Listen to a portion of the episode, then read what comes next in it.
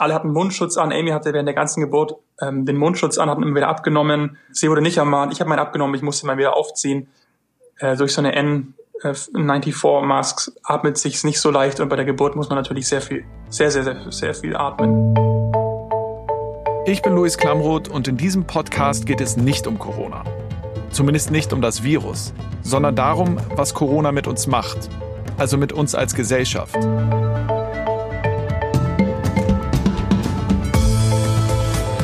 Das ist Klamroth Calling.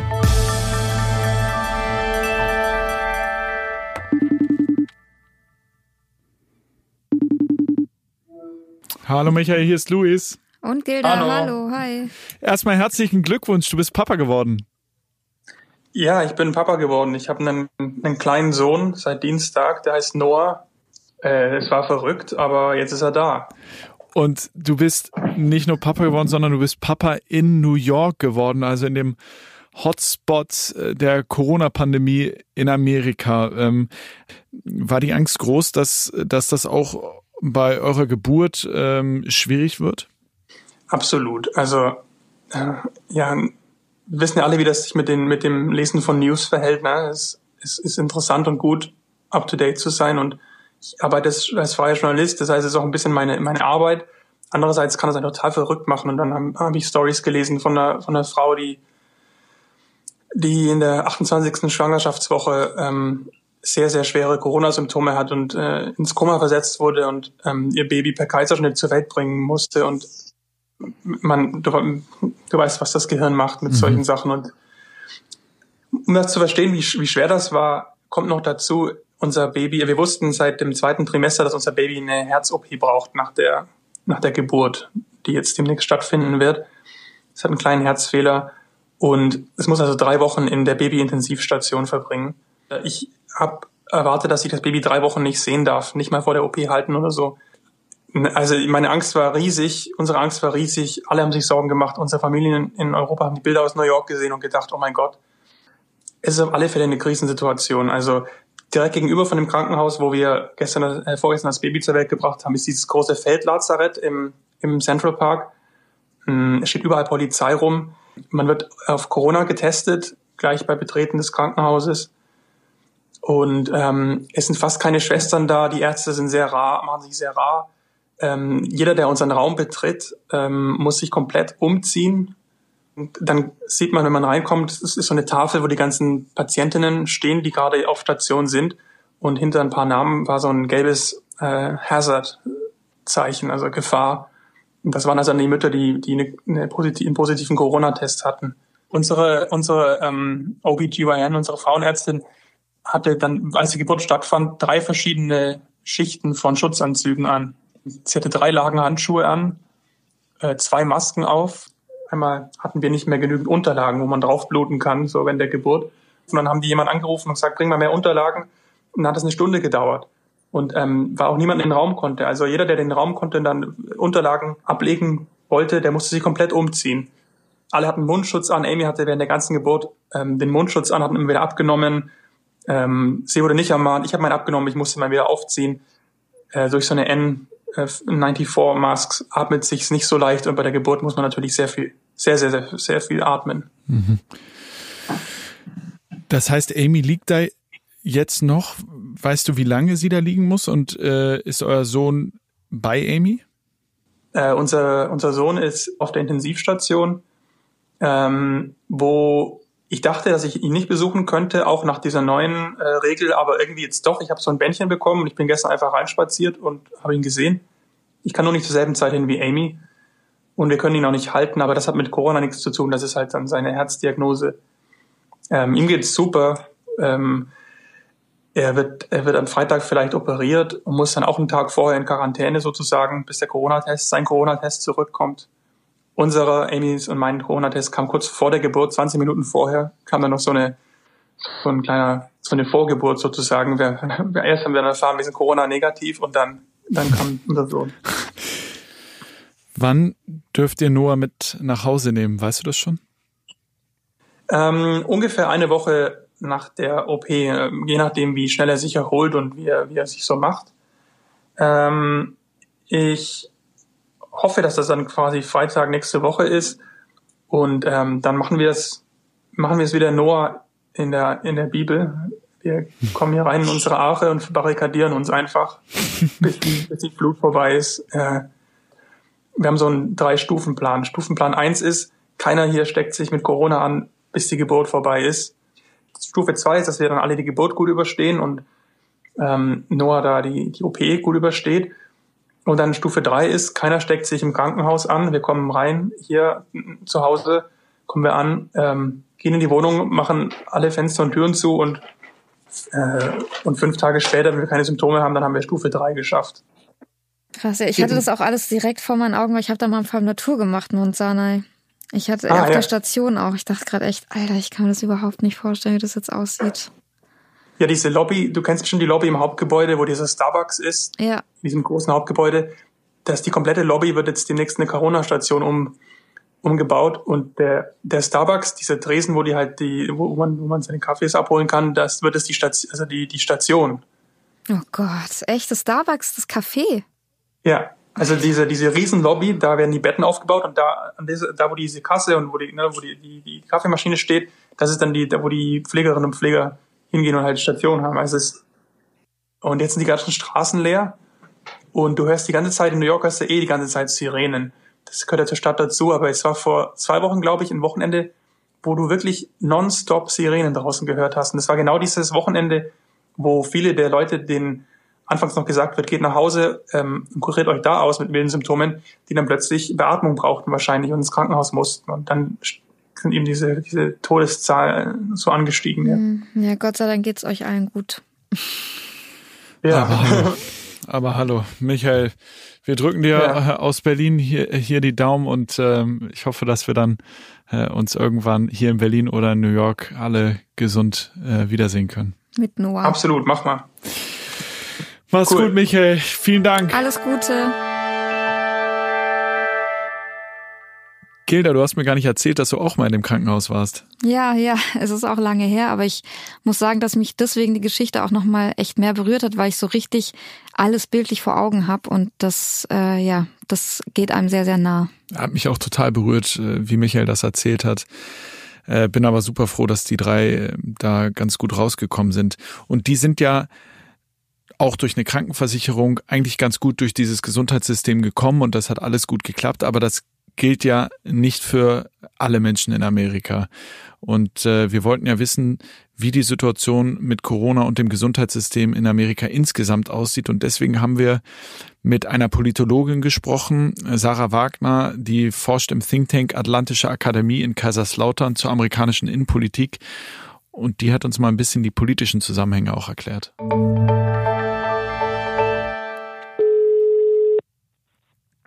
Frau Wagner, guten Morgen. Guten Morgen, Frau Wagner, Luis Klamroth. Guten Morgen, Herr Klamroth. Warum läuft die Bekämpfung des Virus in den USA so viel schlechter als überall anders? Oder täuscht der Eindruck? Die Bekämpfung des Viruses gestaltet sich in den USA aus mehreren Gründen weitaus schwieriger als vielleicht in anderen Gegenden oder Ländern. Zu Anfang liegt es auch daran, dass der Präsident natürlich sehr lange die Pandemie ignoriert bzw. heruntergespielt hat. Well, we pretty much shut it down. You know, a lot of people think that goes away in April. We have contained this, I won't say airtight, but pretty close to airtight. Going to be down to close to zero. It's going to disappear. It's like a miracle. It will disappear.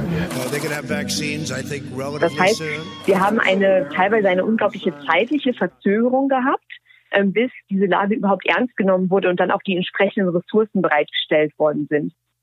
Zusätzlich muss man auch sagen, dass natürlich die USA ein sehr föderales System sind. Das heißt, sehr viel Macht liegt auch bei den einzelnen Bundesstaaten und hier insbesondere auch bei den einzelnen Gouverneuren, die in erster Linie dafür auch verantwortlich sind, laut Verfassung für öffentliche Ordnung und Sicherheit zu sorgen. Das heißt, hier liegen Befugnisse wie zum Beispiel anzuordnen, okay, die Menschen müssen jetzt zu Hause bleiben oder Restaurants müssen schließen. Und last but not least, wir haben natürlich auch ein stark fragmentiertes Gesundheitssystem, was die Lage auch nicht erleichtert hat. Jetzt scheint mir aber das föderale System in den USA gerade hilfreich zu sein, wenn man so einen Präsidenten hat. Das ist aber nicht der Fall? Doch, also das ist, ja, es ist zwiegespalten aktuell. Natürlich, wir haben einen Präsidenten, der ist in erster Linie auf kurzfristige Erfolge fokussiert, auf seine persönlichen Erfolge. Das heißt, er agiert eher spontan, impulsiv, und auch die Zusammenarbeit innerhalb des Regierungsapparates, also die dafür notwendigen Prozesse und Absprachen, so eine Pandemie zu bekämpfen, wurden sehr vernachlässigt und funktionieren nicht sehr gut unter Trump. Das heißt, natürlich können sich jetzt einige der Gouverneure, wir denken zum Beispiel an Andrew Cuomo in New York, jetzt auch profilieren, selbst aktiv werden und versuchen, die Sache in die Hand zu nehmen. Das Problem ist aber momentan, es ist einfacher für große Staaten, ja, also zum Beispiel New York oder Kalifornien, die auch die finanziellen Mittel haben, selbst versuchen, medizinisches Equipment, Materialien einzukaufen. Aber das ist unglaublich schwierig für kleinere Staaten zum Beispiel, ja, die einfach viel stärker auf Hilfe von der Regierung angewiesen sind. New York hat es besonders hart getroffen. Warum ist das so?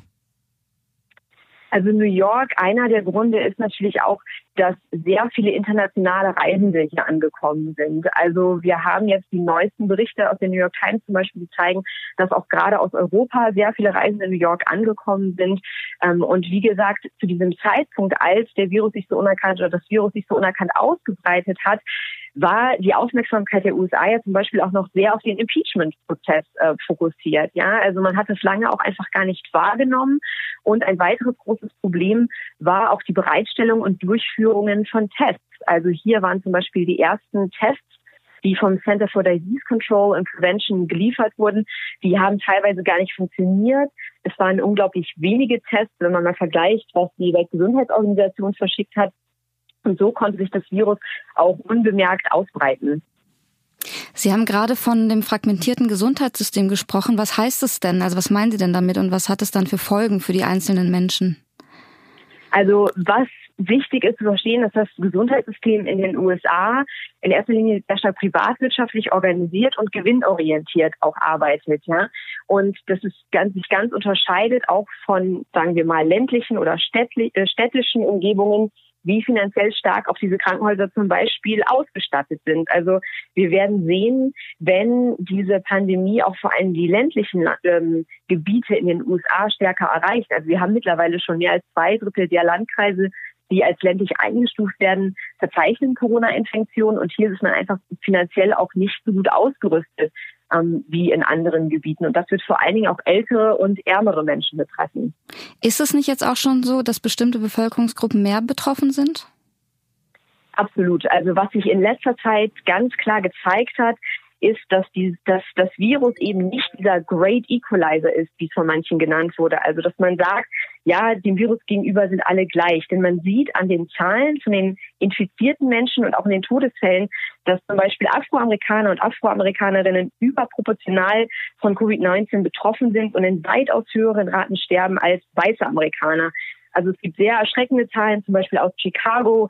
Hier sind 70% der Todesopfer schwarz, obwohl Afroamerikaner nur knapp 30% der Bevölkerung ausmachen. Ähnliches gilt auch für Milwaukee County in Wisconsin, ein Landkreis, in dem nur 26% der Bewohner schwarz sind, aber hier unter den oder statistisch gesehen 46% der Infizierten und knapp 70% der Todesfälle ausmachen. Das liegt dann daran, dass die einfach nicht so guten Zugang zu dem Gesundheitssystem haben. Unter anderem, also ich will hier noch weitergehen. Das Virus wirft gerade ein sehr grelles Schlaglicht wirklich auf strukturellen Rassismus auch und generelle ökonomische Benachteiligung. Mhm. Also schwarze Amerikaner sind zum Beispiel viel eher auf öffentliche Verkehrsmittel angewiesen. Sie üben Arbeiten aus, da kann man nicht im Homeoffice bleiben, ja. Also sie haben eine geschlechtere Gesundheitsvorsorge, klar, generell und daher auch oft einen schlechteren Gesundheitszustand. Also was zum Beispiel Bluthochdruck betrifft, Diabetes zum Beispiel. Und sie sind natürlich häufiger schlecht oder gar nicht krankenversichert. Sie wohnen auch teilweise enger zusammen. Also diese Idee Social Distancing oder man bleibt im eigenen Haus, das ist ja einfach nicht möglich. Diese strukturelle Benachteiligung und struktureller Rassismus, trifft das auch auf Menschen mit illegalem Aufenthaltsstatus zu?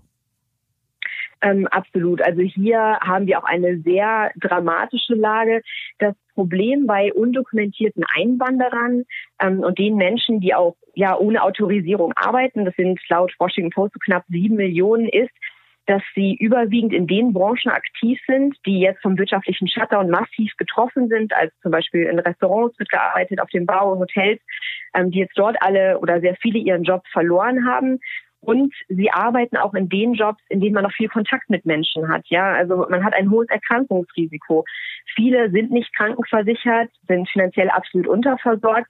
Und das gravierende Problem, was meines Erachtens jetzt noch dazukommt, ist, dass viele dieser Menschen, dieser undokumentierten Einwanderer, natürlich auch Angst haben, wenn sie Symptome haben oder Symptome zeigen, sich gesundheitlich Hilfe zu holen, ja, also weil sie einfach Angst haben, eventuell abgeschoben zu werden, wenn sie in die Krankenhäuser gehen. Die Trump-Regierung hat zwar jetzt zugesichert, dass diese Deportationen ausgesetzt werden würden, also dass man nicht spezifisch in Krankenhäusern schaut, okay, wer ist hier vielleicht ja ein undokumentierter Einwanderer. Aber innerhalb dieser Bevölkerungsgruppe gibt es ein so großes Misstrauen gegenüber der Trump-Regierung, was sich natürlich erklärt aus den bisherigen Gesetzgebungen, aus der Rhetorik der Trump-Administration, dass man vermuten kann, dass es hier auch einfach hohe Dunkelziffern geben wird an Erkrankten, an Todesfällen, die man nicht in der offiziellen Statistik finden wird, einfach weil auch die Menschen Angst haben, zum Arzt zu gehen. Ich glaube ja Präsident Trump erstmal gar nichts, aber neulich hat er getwittert, dass es Licht am Ende des Tunnels geben würde. Das würde ich dem ganz gerne glauben. Darf ich das? Das ist, was Sie glauben möchten, das ist eine Privatsache, da will ich mich nicht einmischen. Aber natürlich, diese Krise legt einfach die Schwächen der Trump-Regierung und auch dieses Präsidenten nochmal ganz klar offen. Also wir haben einen Präsidenten, der sich trotz dieser enormen Krise auch nicht ändern wird. Also er braucht Lob wie andere Leute Sauerstoff. Er akzeptiert keine Kritik. Wir sehen das in den sehr häufigen Pressekonferenzen, die stattfinden. Die sind mittlerweile schon fast eher ein Ersatz für die Wahlkampfveranstaltungen des Präsidenten, in denen er sich auch zu selbst medizinischen Details äußert, in denen er kein Experte ist, was sehr gefährlich sein kann für die öffentliche, für die Gesundheitspolitik, für die öffentliche Sicherheit. Aber klar, Trump hat natürlich auch die Wiederwahl im Blick. Ja? Also wenn wir über Exit-Strategien sprechen, ist es wichtig zu bedenken, dass der Präsident auf eine gute Wirtschaft und niedrige Arbeitslosenzahlen bauen möchte für seine Wiederwahl.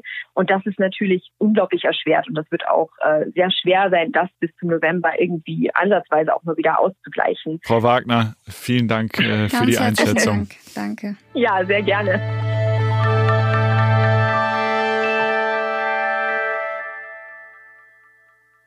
Ja, wie Sarah Wagner gesagt hat, von wegen Corona trifft alle Menschen gleich und ist der große Equalizer. Ganz im Gegenteil, wenn du zur Gruppe der AfroamerikanerInnen gehörst oder du keine Aufenthaltspapiere hast in den USA, dann gehörst du auch bei Corona wieder zu den krassen Verlierern. Ja, jetzt müssen wir diese Episode mit so einer tristen Erkenntnis irgendwie beenden. Ja, das stimmt. Aber ich glaube fast manchmal und in diesem Fall auch geht's leider nicht anders. Klamroth Calling ist eine Co-Produktion von Studio Bummins und K2H. Redaktion Patrick Stegemann, Kate Kubel, Keschrau Beros, Theresa Sickert und Laura Pohl. Ton und Schnitt Christian Pfeiffer.